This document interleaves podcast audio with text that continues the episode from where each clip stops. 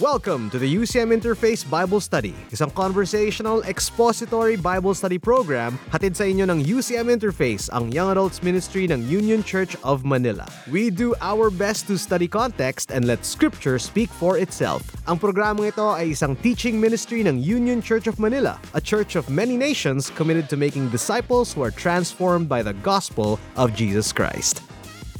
Hello everybody! Welcome again! Ako si Gutch, isang commercial voice artist. Ako si Rainier, ang Young Adult Ministry Director ng Union Church of Manila. Ah, ako naman si Gunnar, isang IT worker.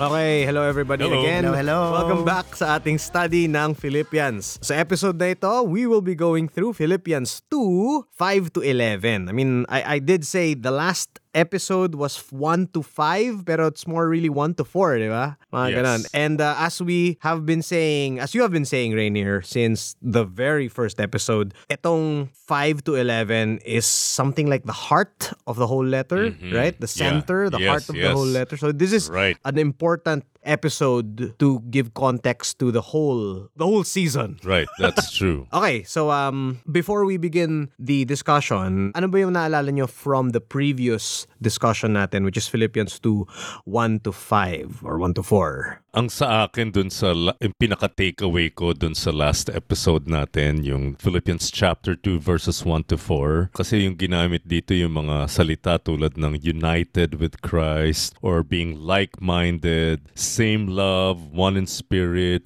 one mind. Lalo yung verse 4, ano? Not looking to your own interest but each of you to the interest of the others. Nabanggit din na nga natin na the use of the word same being one, medyo dangerous yan. Because nobody wants to be the same Yeah, with yeah. other people. You always want to be ahead, Ahead, of others. yeah. Gusto mo nangunguna ka. So itong gospel ni Jesus, when we proclaim Jesus as King, ang ibig sabihin talaga niyan, yung meron siyang resulta, may repercussions yan eh. So ibig sabihin, iisa lang talaga yung hari at hindi ako yon. Wala akong entitlement. Eh sa kultura nga nila, di ba, in the Greco-Roman world, everybody wants honor. At para makuha mo yung honor na yon, kailangan apak-apakan mo yung iba. In the Christian community, Di pwede. Pwede, uh, to borrow the language of N.T. Wright, the church is a small working model of the new creation. Yeah. And it, as a working Ganda. model of the new creation, mangyayari talaga na, or it's, I think it would be inevitable that the church is not only countercultural, but medyo counterintuitive din. Diba? Hindi mo gagawin yung natural sa'yo bilang isang, you know, as a human being who's selfish and greedy and who wants to promote yourself. So, hindi ganun. Kaya nga yung lingwahe na ginamit dito sa Philippians chapter 2, oneness, sameness, and like I said, hindi siya katanggap-tanggap sa mundong yon in the Greco-Roman world. At alam din naman natin na wala namang nabago. ganun pa rin tayo. It's like we are still living in the Greco-Roman world. Nagstick talaga sa akin, no? hindi lang siguro sa last episode pero throughout the series is yung, uh, I guess similar to what Rainier is saying is, yung primacy ng unity sa gospel. No? Usually kasi pag na, sinabing gospel, it, the main message usually is, you know, how to be saved, you know, we are all sinners but Christ came to be the the sacrifice for our sin. No? Yun yung gospel eh, na madalas marinig. Pero uh, yung other part ng gospel, meaning the gospel in action sa church, ano yung ramification ng gospel sa buhay ng church as a body, as a community. At in the past episodes natin, mas na-emphasize sa akin na ah, sa based pala sa gospel, ang design pala talaga ni Jesus sa church is talagang ah, maging united yung mga tao nun, yung mga members ng church. At corollary to that, no, sa church talaga, if we follow Christ, no, and we stay true to the gospel, yung identity mo, whatever your background is, mahirap ka man, mayaman, or whatever socio-economic or whatever, kumbaga, usual na human um, divisions or stratifications na dinidefine no, ng mundo. Pagdating sa church, lahat yun nawawala. Yeah. Lahat tayo pantay-pantay sa mata ng Panginoon. Right. I find that uh, very comforting and it makes me even more uh, motivated na ah, I really want to be part of that kind of church. No? Siyempre, looking into the churches that we have right now, we see na we're not there. We're members of uh, different churches and we see places where we can improve. Pero it's nice to look into what the ultimate design is. And uh, for me, it gives me hope na, ah, dyan tayo papunta, no? By God's grace. Yung sinabi nga ni Rainer a while ago, yung the model of the new creation. Yep, yep. That's the goal eh. Oo. Ganong klaseng ah, kultura. Yeah. And hopefully, makita ng, hindi lang within the church but outside the church na this is the kind of community that we got. Yes. Yeah. Okay, so um, we'll go through uh, Philippians 2, 5 to 11. And before we start, basahin muna natin scripture in 3, 2, 1. Philippians 2, 5 to 11. Have this mind among yourselves, which is yours in Christ Jesus, who, though he was in the form of God, did not count equality with God a thing to be grasped, but emptied himself by taking the form of a servant, being born in the likeness of men, and being found in human form, he humbled himself by becoming obedient to the point of death, even death on a cross. Therefore, God has highly exalted him and bestowed on him the name that is above every name, so that at the name of Jesus every knee should bow in heaven and on earth and under the earth, and every tongue confess that Jesus Christ is Lord, to the glory of God the Father.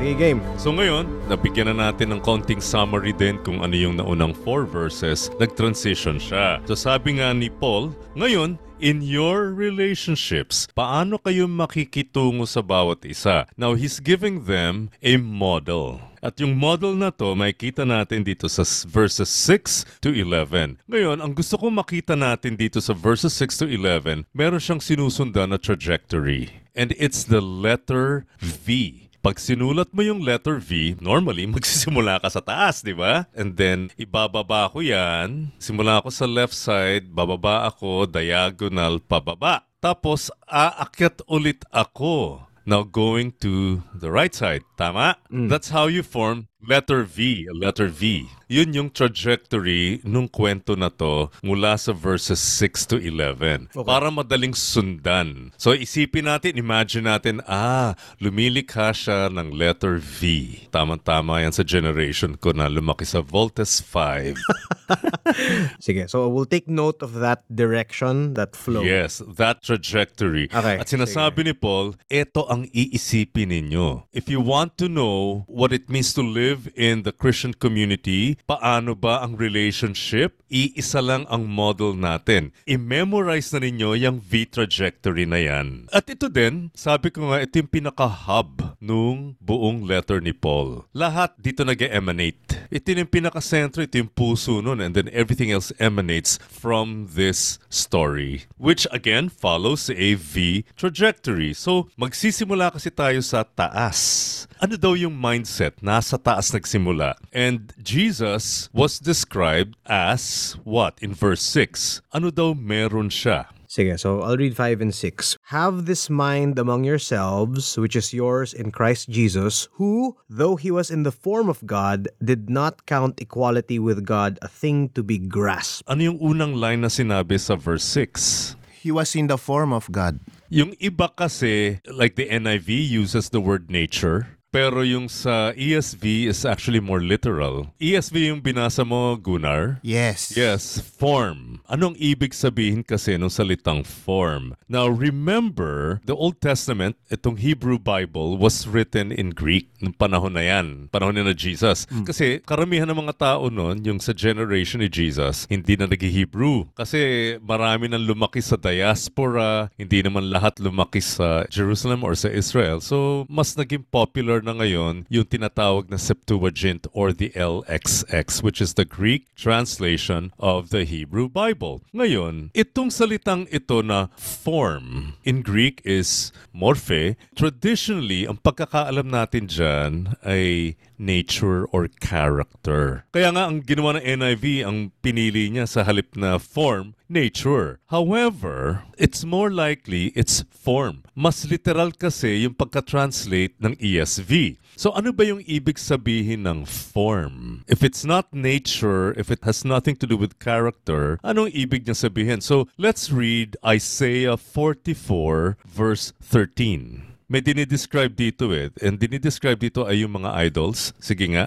The carpenter stretches a line. He marks it out with a pencil. He shapes it with planes and marks it with a compass. He shapes it into the figure of a man with the beauty of a man to dwell in a house. Figure yung ginamit ng ESV. If I read it from the NIV, it's form. Form of a man. Now, like I said, in the LXX or in the Septuagint, it's the same word, morphe, na ginamit din dito sa Philippians chapter 2 verse 6. Dito, it's in human form. Eh, idol yung pinag-uusapan dito sa Isaiah, di ba? Yeah. So, hindi siya tungkol sa character. Tungkol siya sa As in, itsura. Itsura, ano? yung Okay. itsura lang. It's not pertaining to character, it's not pertaining to nature. Kundi ang tinutukoy dito yung appearance. Itsura, 'di ba? Ang itsura niya ay tao. Ang appearance ni Jesus ay the appearance of God. So it's the outward form or the visible appearance. So when you look at Jesus, You see God. You Ah. see God. Yun lang yung ibig sabihin dito ng verse 6. Kung anong nakikita mo kay Jesus, yun Is ang Diyos. God, yeah. Oo, siya rin yun. Pero, ang claim therefore is, Jesus simply is God. In simple terms. simple description. He is God. At pag nakita mo siya, alam mo siya yung Diyos. Kasi nga, outward appearance or yung visible form. Pero, there is something unique about Jesus. Ano tong nakalagay dito sa susunod na line in verse 6? Something about an attitude. Who, though he existed in the form of God, did not regard equality with God as something to be grasped. Ano bang binabasa mong translation? I'm actually on the NET. Net Bible. Okay, alam natin ang status ni Jesus o kung sino siya, he is God. But what about his divinity? Ang sabi dyan sa ESV Net Bible, it's not something Did not regard equality with God as something to be grasped. to be grasped. Kasi sa NIV, used to his own advantage. Medyo na-interpret na. Interesting din tong word na to. Itong grasp na to, harpagmon in Greek. Alam mo kung anong salita ito? Loot or robbery. So, as in, got to his own advantage, di ba? Yung, yung niluluot. Oo, yung, alam mo yung loot? Ah, kinuha or Yung ayaw, inangkin. Kumbaga, inangkin. inangkin. Ayaw ipamigay. Ah, loot yan eh. Kaya nga, di ba yung term na looted? Oo, kinuha. oo. Akin, akin, Oo. akin to. Loot is also actually very familiar for gamers kasi, Ayun. uy, loot! Akin, akin, akin! Kasi if it's a loot, your tendency is to protect it. Protect it tightly. I will never let go of this. Yung mga nanonood dyan ng Lord of the Rings, sino yung ganyang character? Gollum, di ba? Gollum. Di ba? Lahat sila, lahat ng umawak ng ring. Si, si Frodo, si Bilbo. Yeah. una. Pero lalong-lalo na si Gollum, di ba? si Gollum, oo. Yun yung loot. Malagolum ka. Kasi ang mga deities sa yung mga Roman gods, sa Greek mythology, ganyan, lahat yung mga yan kasi may privileges, di ba? May powers, may prerogatives, status. Tsaka very insecure. Yes, very insecure sila. Kaya nga palagay ko, this is a refutation or a polemic against their concept of gods, of a deity. Di ba ito, mga Philippines, most of them are Gentiles, yung mga na naging Christians. Ganyan yung background nila. Ang mga Diyos na sinasamba nila dati, ganun nga, napaka-insecure. Na kailangang, nasa akin yung status ko, yung power ko, di ba, malagolum. Lahat sila ganun. Pero tingnan nyo to. Si Jesus, his equality with God, although secure nga yan eh. Very secure yan eh. Pero ano yung attitude niya? Didn't hold on to it to his advantage. Or he is willing to let go of his divine privileges. Hindi siya na-insecure doon, di ba? As we shall see later. Ganito ha, sabi ni Paul, o tingnan niyo ang ating hari ha, eh siya na nga itong napakataas yung status eh. Pero tingnan niyo, did he hold on to it? Greedily holding on to it, he will never let go of it? No. This is against what background, the cultural values of the Greco-Roman world. Na lahat, takam na takam sa honor, sa status. Akin, akin. Di ba? Ako muna. Kailangan mauna ako. Kaya nga, grabe no, nagkakapatayan yung mga senators ng Rome, i-assassinate yung emperor, di ba yung mga ganon? Kasi lahat sila nag-uunahan sa taas. But not Jesus. He is willing to deny himself of his divine privileges. Doon nagsimula, yung attitude pa lang na yon. So, sa halip na ganon, sa halip na madamot, sa halip na greedy, what was his attitude? Verse 7 Sabi, he emptied himself. Rather, he made himself nothing sa NIV. O tama kasi ang ano eh, ESV translation, mas literal. Ito yung ekenosen. Yung emptying na to, yung ekenosen, yung parang yan yung halimbawa meron ka isang basong tubig, tapos talagang binuhos mo lahat. Yun yung image niya nun eh. Talagang tinanggal niya lahat. Ano bang tinanggal niya? Yung pagka-Diyos niya? Yung ba yun? What was the content that Jesus emptied? Is it his divinity? Hindi ba yung ano, yung status? Yes. The status okay. of being of equality and the benefits of that. Right, right. That's status. And then, how did he do that? Ano sinabi sa next line? by taking on the form of a slave, by looking like other men, and by sharing in human nature. Sharing in human nature, looking like other men, but also, first of all, taking what?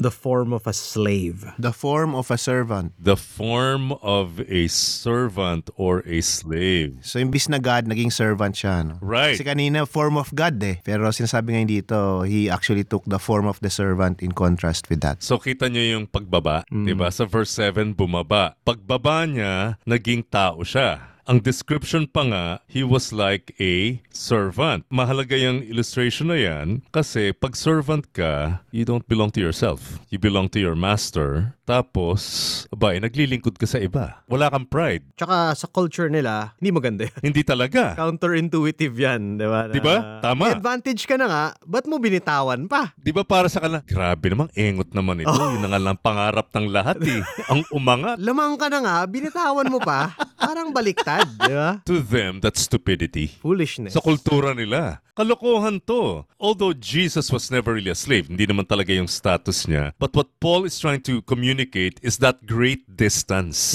ng pagbaba niya, his descent from someone who came from that status, from that glorious status. He's God himself. And then that descent, para kang nagpakaalila. Yun yung lingwahe. Kumbaga sa atin, halimbawa yung sa Filipino, yung nasa kama ka na nga, bumalik ka pa sa banig or something like that.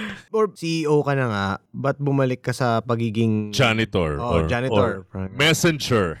Siguro yun yung ano, incredulous na part dyan kasi nangyayari naman yan eh, yung status pwedeng bumaba sa panahon nila na yan. But to do it Yeah. voluntarily, Voluntarily. is Oo, yun pa nga eh. Oo. strange. Yun talaga. Kasi nga voluntary lahat ito. Imagine mo, lahat sila, yung buong kultura is papunta paharap eh, di ba? Nang ganun. Tapos Oh, paakyat, paakyat. si Jesus Oo. yung hari, biglang pabalik. Oh, saan papunta yun? Yeah, so yung pagiging slave, napaka-effective na word picture na ginamit ni Paul to describe that descent from that high status tapos biglang naging slave na lang. Talagang parang he emptied himself of that glory. Di ba? Parang, teka lang. Ano? This is so mind-blowing. Pero ano pa? Kasi sabi niya, being made in human likeness. Sa akin, being born in the likeness of man. Oh, sa akin is by looking like other men and by sharing in human nature. Ayun. Anong translation mo? NET na ginagamit ko para lang NET. meron tayong iba-iba. Variation. Ah. Okay. Maganda yung sa NET. Kasi yung sa NIV, pag sinabi mong made in human likeness, parang nagpapanggap lang na tao. Yung likeness kasi na dito na word, mas nakuha nung Net Bible Translation. Yun yung homeomati. So, hindi ito false appearance. Kasi Jesus truly became man. So, yung sa Net Bible, pakiulit nga yung pagkasabi. But emptied himself by taking on the form of a slave, by looking like other men, and by sharing in human nature. So yun, actually inexplain ng Net Bible eh. Which is absolutely correct. So in other words, naging tao siya. Eh, yan ang isa ring masakit dito. Jesus was human in the exact sense or in every sense that makes one truly human. Taong taong tao siya. He was not pretending to be human. He was exactly like other human beings. At ano bang ibig sabihin nun at ano ang mga implications nun? So for example, Hebrews 4.15. For we do not have a high priest incapable of sympathizing with our weaknesses, but one who was tempted in every way, just as we are, yet without sin. Taong tao, but in what sense? Sympathizing with our weakness. So Yeah. and has been tempted Oo, eh. in every way, just like us, but he did not sin. So he was like us in every respect. Parehong-pareho lang natin. Walang pinagkaiba. Except that he was He did not sin. sinless. Yeah, he did not sin. Hindi siya nagkasala. He never offended God. Kung naging tao siya, kita nyo galing siya sa taas ha, ang taas-taas. Sabi nga ni Gunnar, no, he voluntarily did this and by on doing the form this, of uh, man. Oo, alam mo yung ginawa niya? Tinanggap niya lahat ng limitations ng isang tao. Limitations ng time, space, knowledge, even mortality. Lahat yun. However, ang sinabi sa Hebrews 4.15, But he did not sin. Ito pang maganda to further illustrate that the fact that Jesus limited himself like any human being. So Luke chapter 2 verse 52. And Jesus increased in wisdom and in stature and in favor with God and man. Ano nangyari? May growth eh. May growth pero lahat ay incremental din. Hindi naman yan yung pagkapanganak. Uy, alam niya na lahat. Jesus never faked his humanity. So halimbawa, nung pinanganak siya, nung nagugutom siya as an infant, alam nga naman tumatayo na lang siya at saka pupunta na dun sa mga bakahan. As an infant, Right. kukuha na lang siya ng gatas niya dun sa mga baka. Hindi. He had to depend on his parents, on his mother. So lahat yun, pati nga wisdom, incremental din eh. Hindi niya pa rin alam lahat. And where do we find an example of Jesus not knowing everything as a human being? Mark 13, verse 32. But concerning that day or that hour, no one knows, not even the angels in heaven, nor the Son, but only the Father. See, he chose to limit even his knowledge or wisdom, di ba? Napaka-mysterious ng incarnation, no? Oo. Kung baga, fully human, yeah, as you said, he needed growth, wala siyang unfair advantage uh, when he started. He started at the same point as everyone else. And yet, all that time, never din naman siyang nag-stop maging God, God. right? Yeah. Yeah. Yeah. Diba, it's usually said Oo. yung he is fully God, fully human. Yung ganun Right. klase. And it's such a strange, crazy thing to grasp. Just something that's very mysterious. right, Sorry, right. can I also just share a mm-hmm. thought? Kasi ako, mm-hmm. isa akong video editor, audio editor. So when I edit audio, when I edit the video, I I'm looking at the timeline in front of me. Cut ako sa harap, cut ako sa gitna, sa dulo. So the timeline is in front of me on my screen, but I am outside of the timeline of my editing. In an imperfect illustration, it's like God, the Word, Jesus was outside of the timeline, but there was a point in history where he joined in That he was there. he joined the timeline and is forever mm-hmm. part of the timeline. That's a mysterious thing. Na, mm-hmm. Kasi even today, he mm-hmm. is God and man. He's God Yeah, and man yeah. forever. I don't know how to explain that. It's so wild. Right, right. Diba? Kaya nga sa Trinity, meron dong tao eh. And that's Jesus. So that's amazing. Kung ang ang point dito no, ni, ni Paul, this is not a human charade. Jesus was genuinely human. He was not pretending to be a human being. And the thing that we should not miss, of course, is what Paul Paul's point here is to demonstrate the kind of attitude that Jesus had. Yun yung pinakapunto na hindi dapat mawala. Kaya nga, andito na tayo sa V-trajectory, balik ulit. Di ba nasa taas, bumababa na siya. Yeah. Naging tao pa. Pero wala pa sa bottom ng, ng V. Pero meron pa pala. Meron pa, meron Pero pa. kasi, kung ikaw, you know, if you live in that culture, in the Greco-Roman world, makikita mo, ano ba yan? Eh kasi, tingnan mo ha, yan yung kabaliktaran ng desire ng mga emperors. Lahat ng emperors gusto nila maging Diyos. Kaya nga ginagamit nila yung titles na Son of God, Lord, Savior even. Ginagamit nilang titles yan. And in fact, yung mga senators, kinoconfer nila yan dun sa mga emperors nila. Everybody wants to be God. Pero itong si Jesus, binabaligtad niya eh. Binabaligtad niya lahat. And then, in verse 8, He humbled himself by becoming obedient to the point of death, even death on a cross. tingnan niyo itong treatment na nangyari kay Jesus, no? Naging tao siya, malinaw, at yun din ang pagkakaturing sa kanya. That's how everybody recognized him. A mere human being. And because he was a mere human being, paano siya tinrato? He was killed. Like an ordinary human being without any privilege or power. Na pwedeng patay-patayin na lang. Oh. Ma-accuse wrongly and uh, Okay, di ba? So, tingnan nyo, he humbled himself by becoming obedient to the point of death. The word here, humbled, he humbled himself, etapenosen. Ang ibig sabihin lang nito, kumbaga, lowering in a vertical sense. Nagsisink. A drop. Oo, oo. Bumabagsak ka talaga. Bumaba talaga sa pedestal. Oh, talagang pababa.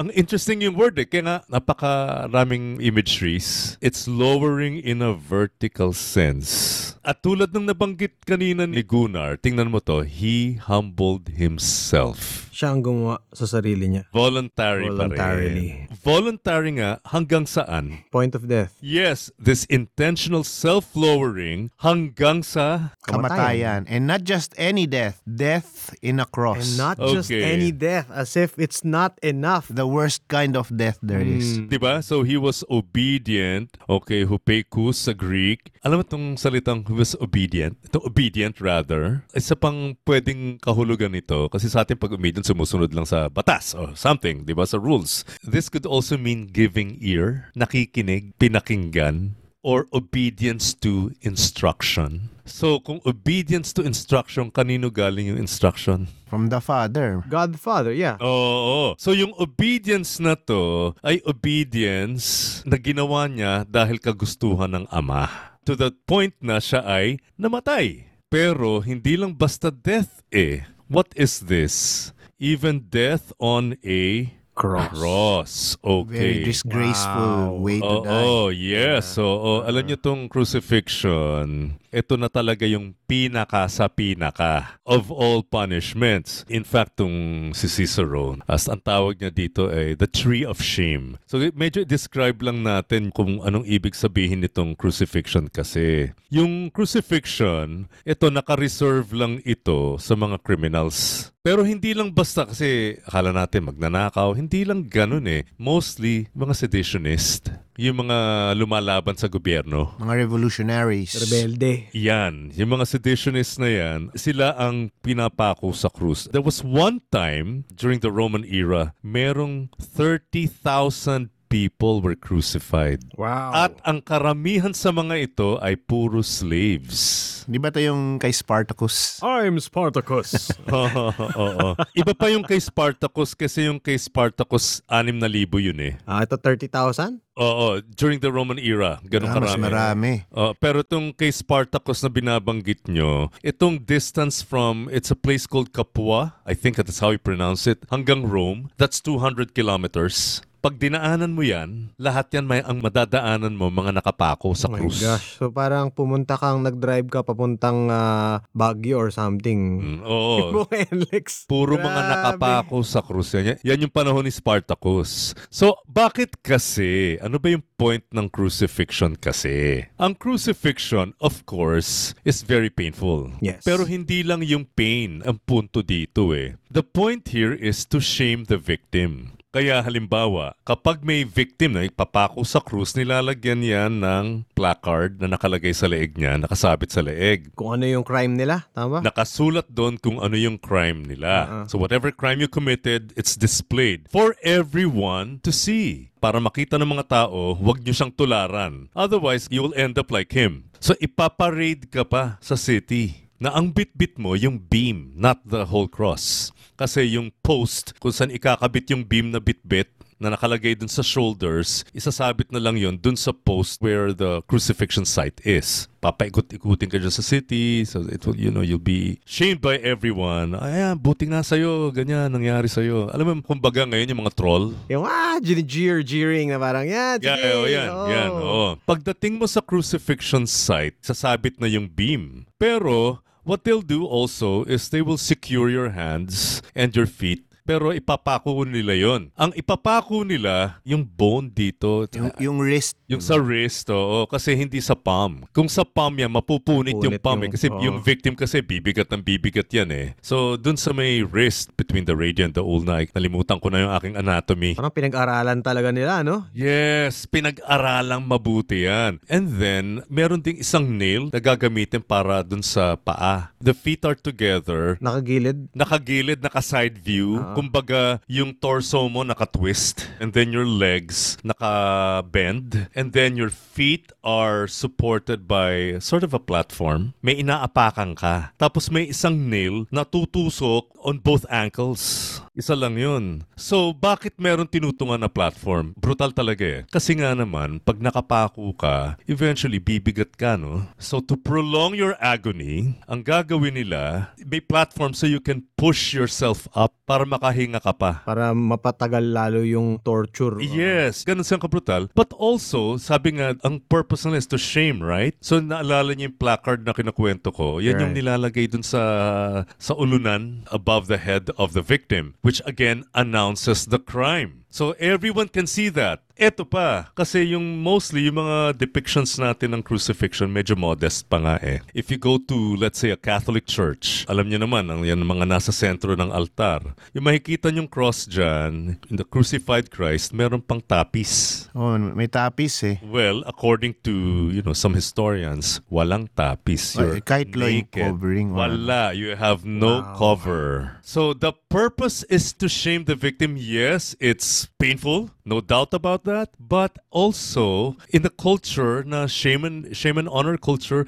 and because everybody wants honor, if you're crucified, you're stripped of everything. Hindi ka magkakaroon ng honor at all. Wala kang pangalan. Wala kang mukhang ihaharap. And I guess it's also a show of power by those who quote unquote have Yes, the honor. yes, Na since they're yes. shaming you, it's like ito yung ginagawa Yeah. namin sa mga slaves na katulad nyo kasi kami ang may kapangyarihan.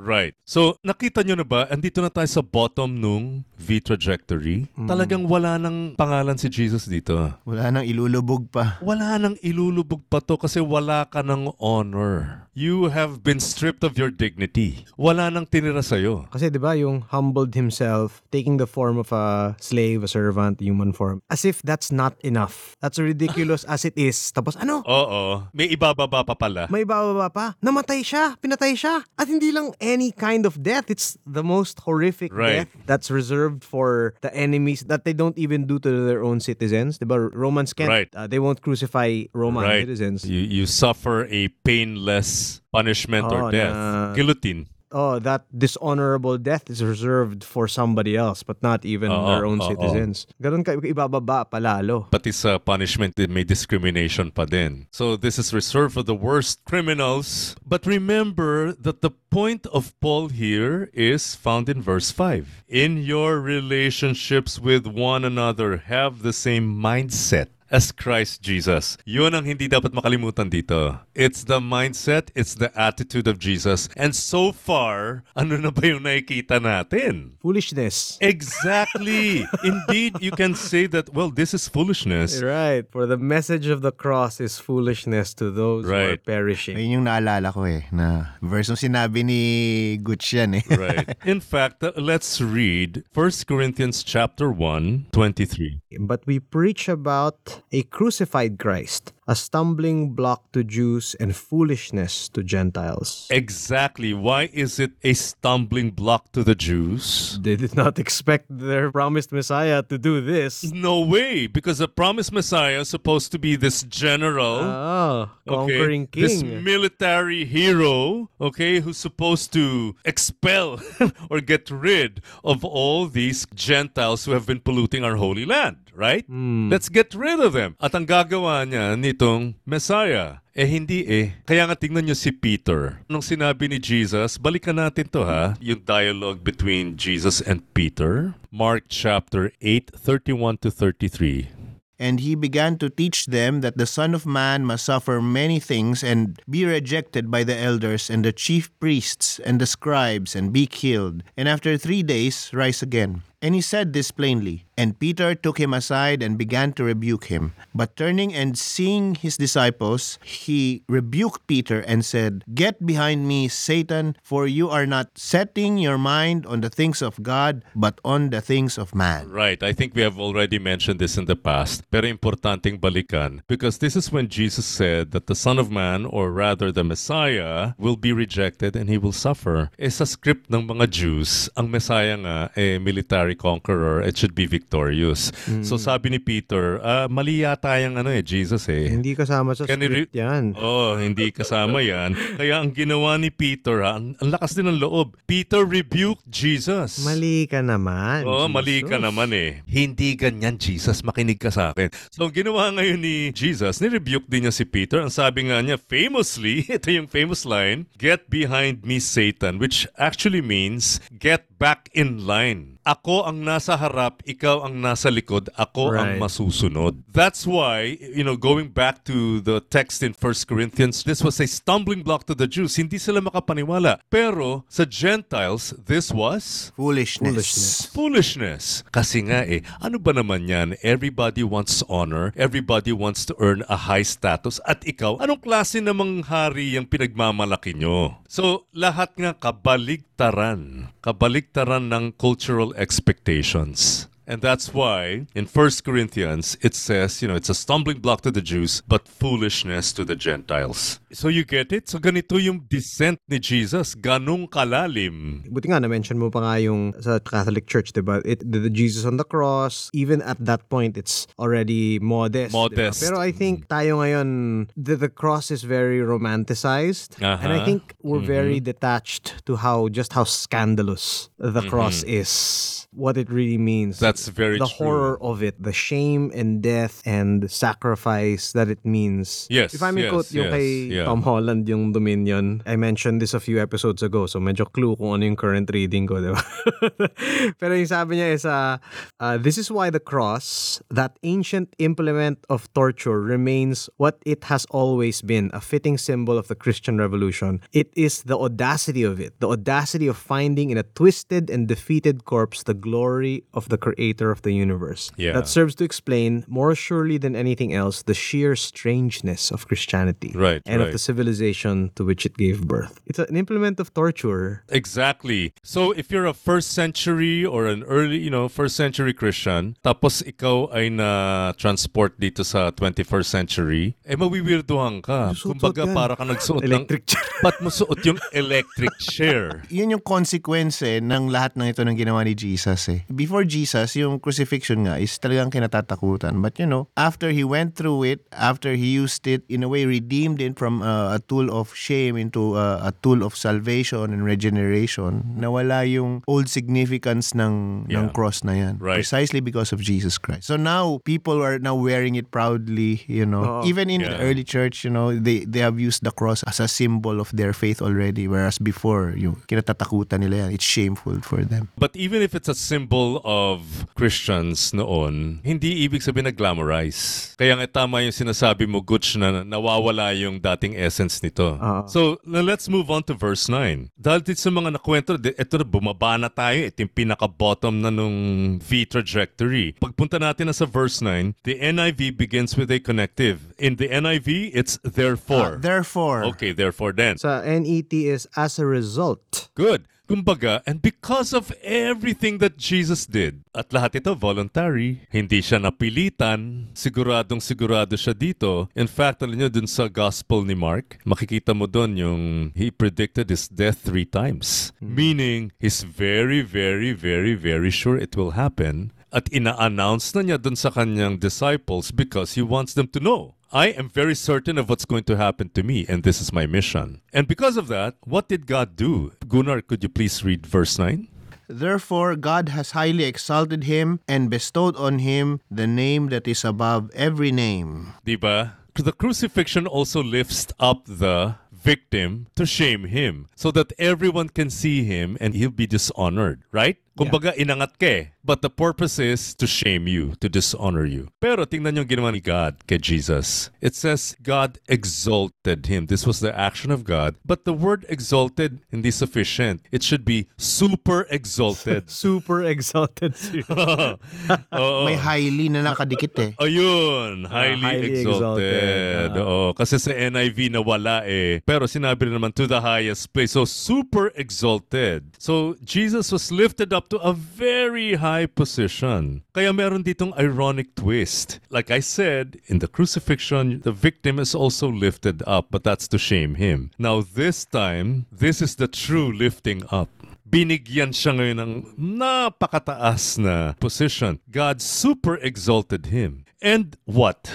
Binaliktad na, paakyat na tayo ah. Mababa na kanina eh. Ito na yung bottom nung kanina, di ba? Sa verse 8, that was the bottom of the V trajectory. Now we're going up. At yung going up is even accelerated. Hanggang God na agad eh. So, Oh, di ba? Malipad na. balik Okay. agad sa simula. And this may even allude to his resurrection or maybe his ascension. And then what? Therefore, God exalted him to the highest place and, Bestowed on him the name that is above every other name. Okay, gave him the name that is above every other name. Itong gave dito, yung, ang root word nito yung charis, grace, favor, or gift. So, nirigaluhan ng isang pangalan, a special name. Ano nga ulit sa Greco-Roman world ang gusto nila? Prestige and honor. Yun ang binigay kay Jesus. The name that is above every other name, meaning the name of Jesus was exalted, praised, lifted high, and it's above every other kind of honor. Walang makakarating sa honor na to. This is something that only God can bestow on Jesus. Ito yung napakataas na honor ang binigay kay Jesus. Kasi nga, yung name or yung reputation, wala namang masama. It's not wrong to aspire for honor. Pero sa mga nakita natin, ano ang mali? If it's not wrong to aspire for honor, a good name, and even the Bible says, a good name must be desired. Better than silver. Right. Asan lang nagkakamali? Pagka it's at the cost of other people. Yes. Selfish actions. You're right. If it's a cost of other people, if it means a degradation of other people, that's wrong. But look, how did Jesus attain honor? Yun, by emptying himself. Kabaligtaran ng paraan ng mundo. Diba? Through his own degradation. Di ba? Baligtad. Ah, di ba? Kaya nga, nung sinabi ni Jesus nung may confrontation with Pilate, o hari ka daw eh. O, nasa ng kingdom mo? di ba? Di ba sabi nga ni Jesus na, my kingdom is not of this world? If it were, my servants would come and defend me. But then again, my kingdom is not of this world. Meaning, hindi naman ibig sabihin na napakalayo nung kingdom ko. Pero ang ibig sabihin nun, iba talaga ang nature ng kingdom ko. Hindi katulad ng sa inyo. Kasi sa inyo, gumagamit kayo ng dahas. Gumagamit kayo ng political power ninyo. Sa inyo, ginagamit nyo yung puwersa nyo. Pero sa kingdom ko, hindi kami ganon. Kabaligtaran. Kaya sabi mo nga, Gutch, di ba? Self-degradation pa rin nangyari. Ah, yung path nila to honor is kung ma-degrade ka, mabundol ka, sorry ka na lang. Kahit ganun talaga Oo, eh. It's all oo. fair game eh. Pero sa kanya is the path to honor is self-death. Mm, It's uh, mm. self-degradation. Oo. At voluntary. Voluntary. Di ba? Hindi, that's not something that he wants to loot or protect tightly. Hindi Gollum. So, in verse 10, So that at the name of Jesus, every knee will bow in heaven and on earth and under the earth. ito yung ano eh, tinatawag na cosmology, Cosmology. Oo. ng mga Hebrews. Kasi sa atin, pag sinabing cosmology, may kita may mga planeta, Milky Way, galaxy, solar system. Hindi ganun ang cosmology nila. Anong kanila three-tiered. So merong the sky or the heavens, Which is nandun yung spiritual beings. Uh, that's the realm of uh, God, oo. Meron ding air doon, yung space na yun, may air. And then there's land na flat. Alam mo naman itong mga to flat earthers. And then, ancient cosmology. eh. Tapos sa ilalim nun, under the earth, yan na yung Sheol, the place Ah, of the dead. death. Pero tingnan mo ang sabi, lahat yon that entirety, the whole cosmos will bow, bow. down to Jesus. when the bowing of the knee is simply an acknowledgement that someone is superior, that someone is in authority and of a higher status. Kaya ka lumuluhod. So in the end, lahat sila i-acknowledge. I-acknowledge nila lahat na Jesus Christ indeed is King. That indeed He is the Messiah. Ang ibig sabihin ba nito, oy, lahat naman pala masisave eh. Ganun ba yun? Hindi. To your joy or to your despair, you will bow.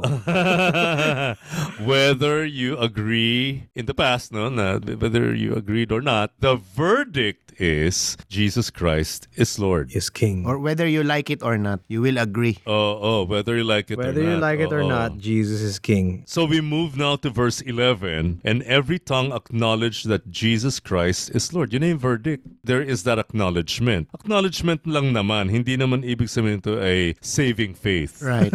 Di ba? Sabi nga sa James, di ba? The demons believe in God, but they shudder. Ganyan, di ba? So, i- hindi lang ito yung mental assent, cognitive acknowledgement. Acknowledgement. Oo, hindi ganon. Right. But pagkatapos ng history ng buong mundo, ito yung magiging verdict that Jesus Christ is Lord. Pero yung lordship niya ay ano daw? To the glory of God the Father. Oh, it's not even for himself. It still points to the Father, the glory of the Father. Kaya nga 'di ba sa even in Hebrews, no, parang Jesus is the perfect human being kasi nga he is also the exact representation of the Father. That's uh, Hebrews 1. Oo, kasi in this uh, passage, parang in-imply na rin yung ano eh, this is what it means to be made as God's image. Everything goes back to God, reflects the glory of God. Lahat nagbabounce papunta kay God. So yun ang na-achieve ni Jesus dito eh. At yung nang goal niya eh.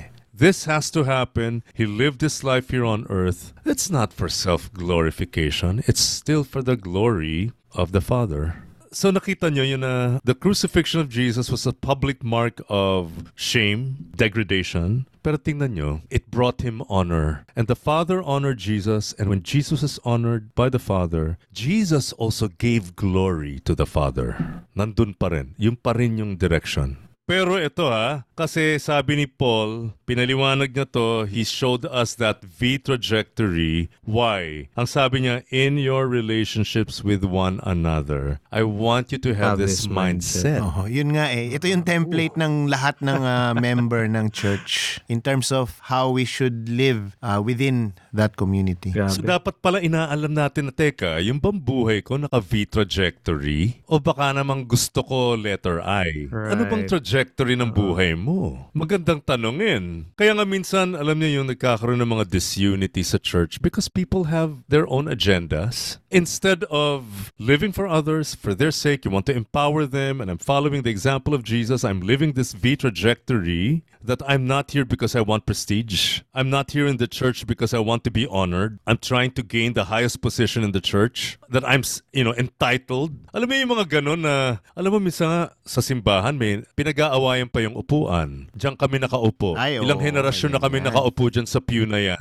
Yung mga ganun kababaw? Talaga. May naranasan akong ganyan. Ay. Diba? Grupo daw nila yung nakaupo dun sa upuan na yon. diba? Lipat daw kami. Pero just imagine na si Jesus with the highest benefits and the highest privileges did not grasp. He did not consider it a thing to be looted. Paano pa tayo na Nawala naman. Di ba nawala naman? Ang labo naman na tayo, we would try to grasp whatever little thing that we had. Dapat yun yung model natin eh, di ba? It really also reframes what it means to be Christ-like. you hear yung ano eh, yung ano yung vague na term na to be a follower of Christ is to be Christ-like. Now, what does Christ-like Right. mean? This, This is it. what Oo. Christ-like Ah. means. Emptying yourself, obedience unto death, and uh, allowing God to exalt you according to His grace. Oo. I see one other consequence nung nung pag-layout ng V-shape na yan ni, ni Paul, no. Yung sinabi niya that Christ took on human form. And as we discussed what that means, no, ibig sabihin, his starting point is the same as all of us. So, in a way, what Paul is saying is this life of obedience unto death is also possible for us. Hindi siya si Christ lang ang ine-expect na gagawa. Kasi otherwise, hindi siya meaningful to us if Jesus did not become human, if he, he retained any advantages from being Right, God. No? right, that made right. him more maybe uh, resilient against pain or temptation or anything. Eh, all our weaknesses, Yeah. all our limitations, he had them. In a way, it's a comfort for us kasi yung identification ng ating God with us is that deep and that detailed. So, kumbaga, by His grace, we can do it. And also, we can never replicate the work of Jesus. The most important thing of all, diba? the ministry of Jesus Yeah. is. But we can have the same attitude, Right. sabi sa verse 5, diba? The works that we do are greatly inferior to what He did, but at least the attitude is in the same direction. That's what matters. Oh, the attitude is in the same direction. Kaya nga, paano ba pinamumuhay ang buhay mo? Isipin mo lang lagi itong V trajectory. Talagang kailangan Vumoltes 5 ka.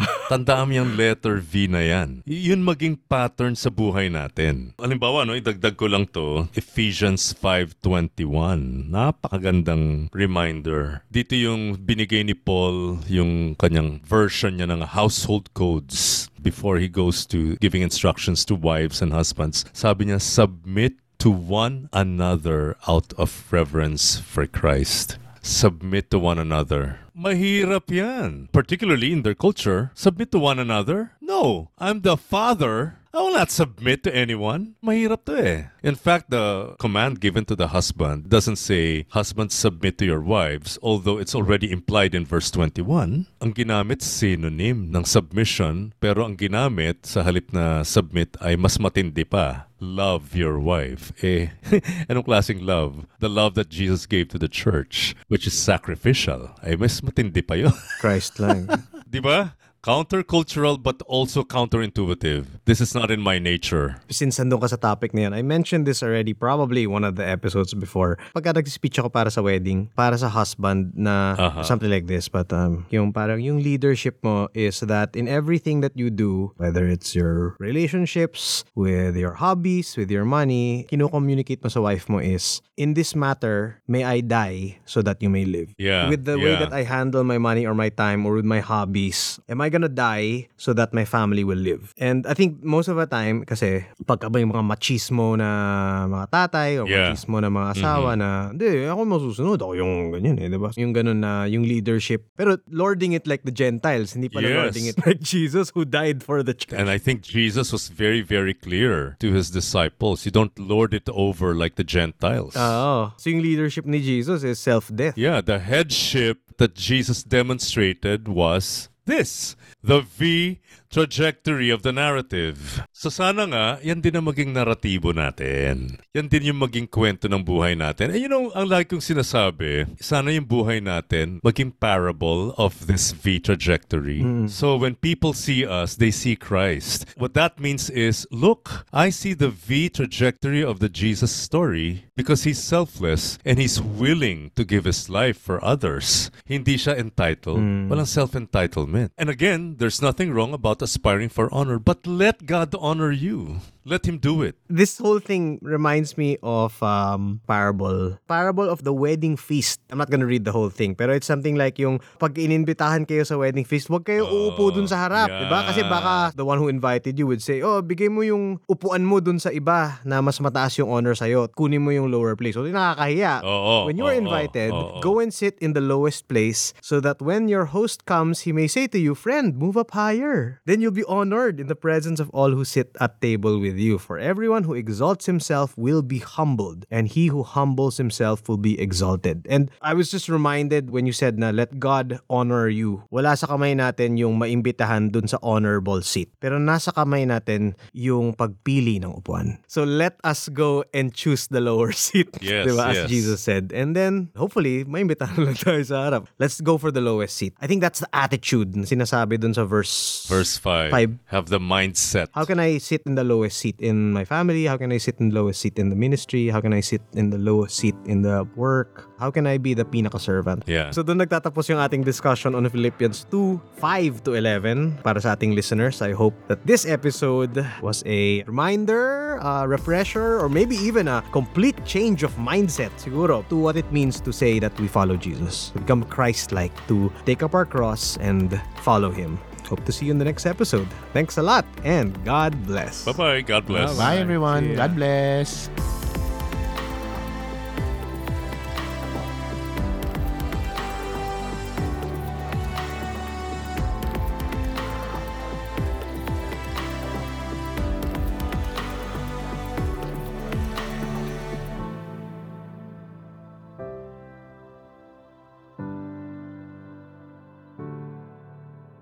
Thanks for listening to the UCM Interface Bible Study Podcast. If you want to know more about our ministry, check out the UCM Interface Facebook page or email us at ucminterface at gmail.com. Join us at Union Church of Manila, Rada, Corner Legazpi, Makati City. Thanks and God bless.